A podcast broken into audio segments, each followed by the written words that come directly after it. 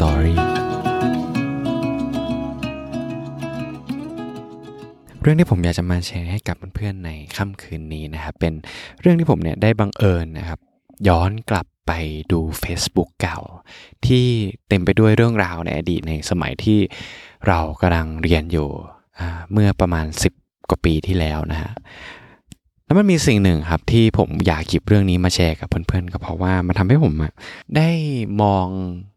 ตัวเองใน 10 ปีที่แล้วว่า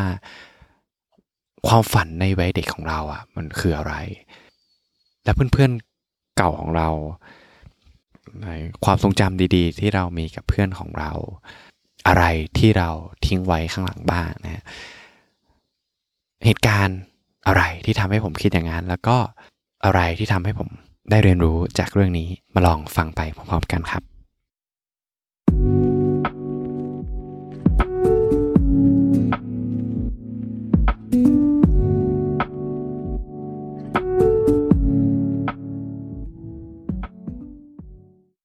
สวัสดีครับเพื่อนๆทุกคนครับยินดีต้อนรับเพื่อนๆเข้าสู่เพื่อนการคุยจนดึกเดิมอยู่กับผมโฟกนภัทรนะครับที่จะมาชวนเพื่อนๆมานอนคุยกันก่อนนอนเกี่ยวกับเรื่องราวธรรมดาของชีวิต ที่ทำให้เราเนี่ยได้เติบโตขึ้นเหมือนกับนิทานก่อนจบวัน ที่เราจะมาตกตะกอนความคิดไปพร้อมๆกันนะครับ แล้วผมก็หวังว่าเรื่องราวเหล่านี้เนี่ยจะทำให้เพื่อนๆเหงาน้อยลง แล้วก็ตื่นขึ้นมาด้วยรอยยิ้มบนใบหน้านะครับก่อนอื่นเลยนะก็ต้องขอสุขสันต์วันปีใหม่ Happy New Year ข้าสู่ปี 2024 ด้วยนะครับเพื่อนๆทุกคน ก็ผมหวังว่าในปีที่ผ่านมาเนี่ยจะทำให้เพื่อนเติบโตไม่มากก็น้อยเนาะแล้วก็คงมีเหตุการณ์ที่ทำให้เราได้เรียนรู้เกี่ยวกับชีวิตของเรามากขึ้นเกี่ยวกับตัวเองมากขึ้น แล้วก็คงมีความทรงจำที่ทำให้เราเนี่ยนึกย้อนกลับไปแล้วมีรอยยิ้มมากมายเลยใช่ไหม และผมก็หวังว่าในปี 2024 นะครับ ก็ขอให้เป็นปีที่ดีที่เพื่อนๆ เนี่ย เจอผู้คนที่ทำให้เพื่อนมีรอยยิ้มทำให้เพื่อนๆ มีความสุข แล้วก็ทำให้เพื่อนๆ เนี่ยได้เติบโตนะครับ แล้วก็ขอให้เป็นวันที่เพื่อนๆ ประสบความสำเร็จนะฮะ ในสิ่งที่ตัวเองสิ่งที่เพื่อนๆ ได้ตั้งหมายไว้นะครับ ก็เรื่องที่ผมอยากจะมาแชร์ให้กับเพื่อนๆ ในค่ำคืนนี้นะครับ เป็น เรื่องที่เราได้ย้อนไปดูใน Facebook เก่าของเราที่เราแบบไม่ได้ใช้มันมานานมากๆนะครับ เนื่องด้วยในไม่กี่วันที่ผ่านมาเนี่ย เป็นวันเกิดนะครับของเพื่อนสนิทของผมเนี่ยที่ชื่อว่ากูเนตตี้นะครับ เขาเคยมาจอยพอดแคสต์นี้เมื่อปีที่แล้วมั้งอ่า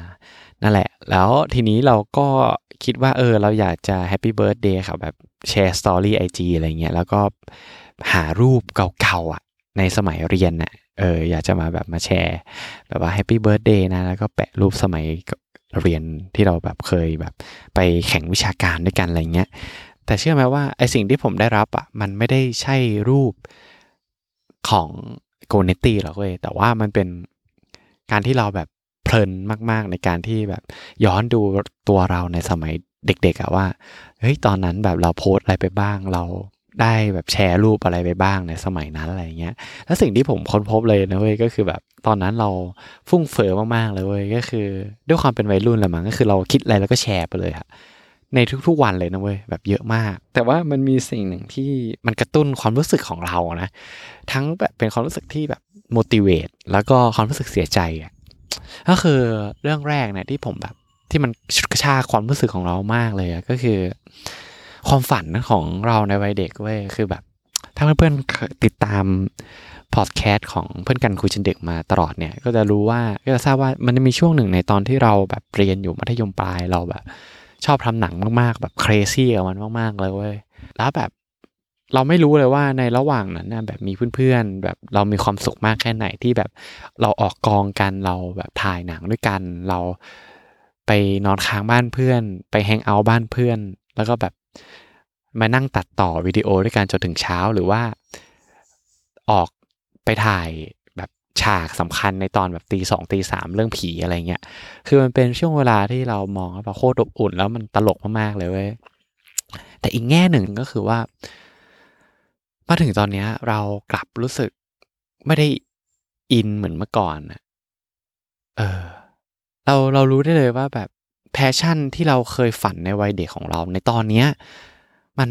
มันอ่อนแอลงเว้ยจริง ๆ แล้วเราเข้าใจเรื่องของเราความฝันนี้ก็ยังคงอยู่เว้ย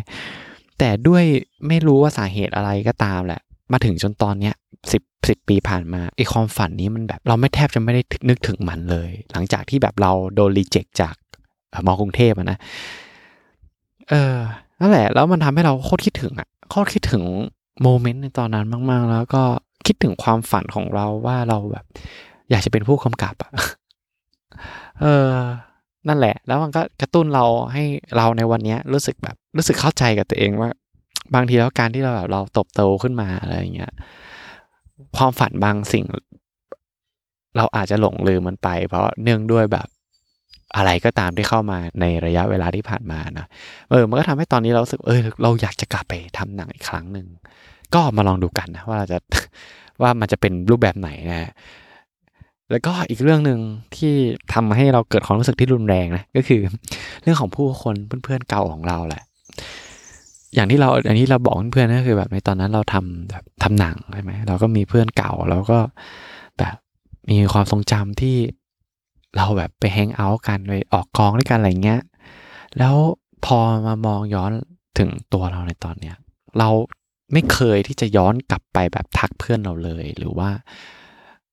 ไม่ได้คุยแทบจะไม่ได้คุยกับเพื่อนของเราเลยในสมัยเรียนนอกจากไอโกเนตี้นั่นแหละ แล้ว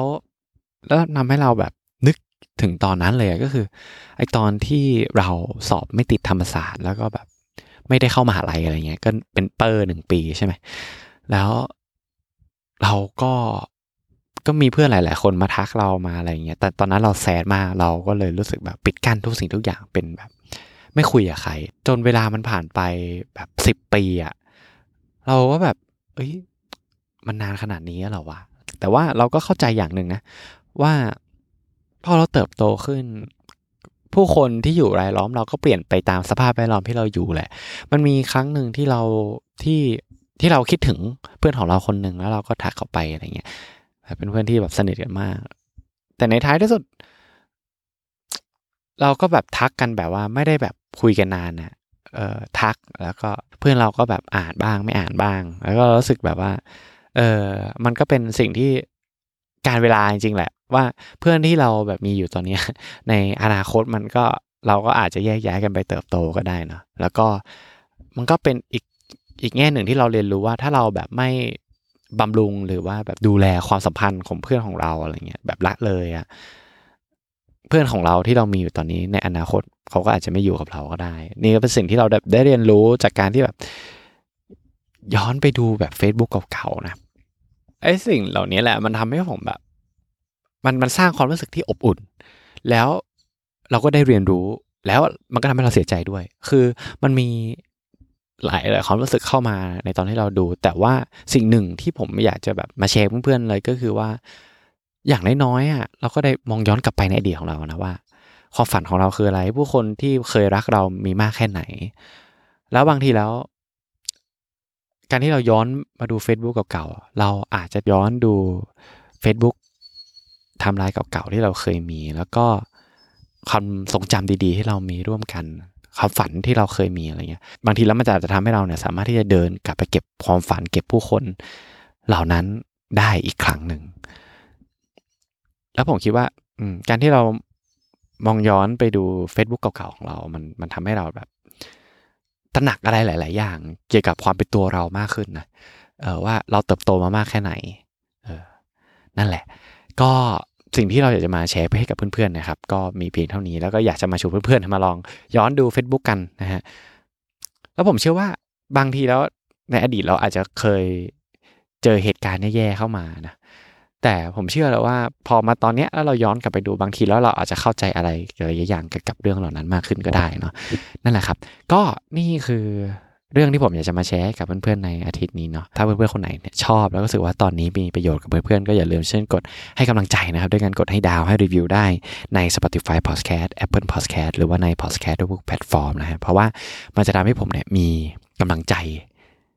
มากขึ้นจริงๆเนาะมาลองดูกันว่าเรื่องที่ผมอยากจะมาแชร์กับเพื่อนๆคือเรื่องอะไรนะครับ แล้วผมขอให้เพื่อนนอนหลับฝันดีนะครับแล้วเรามาเจอกันใหม่ในที่หน้าครับ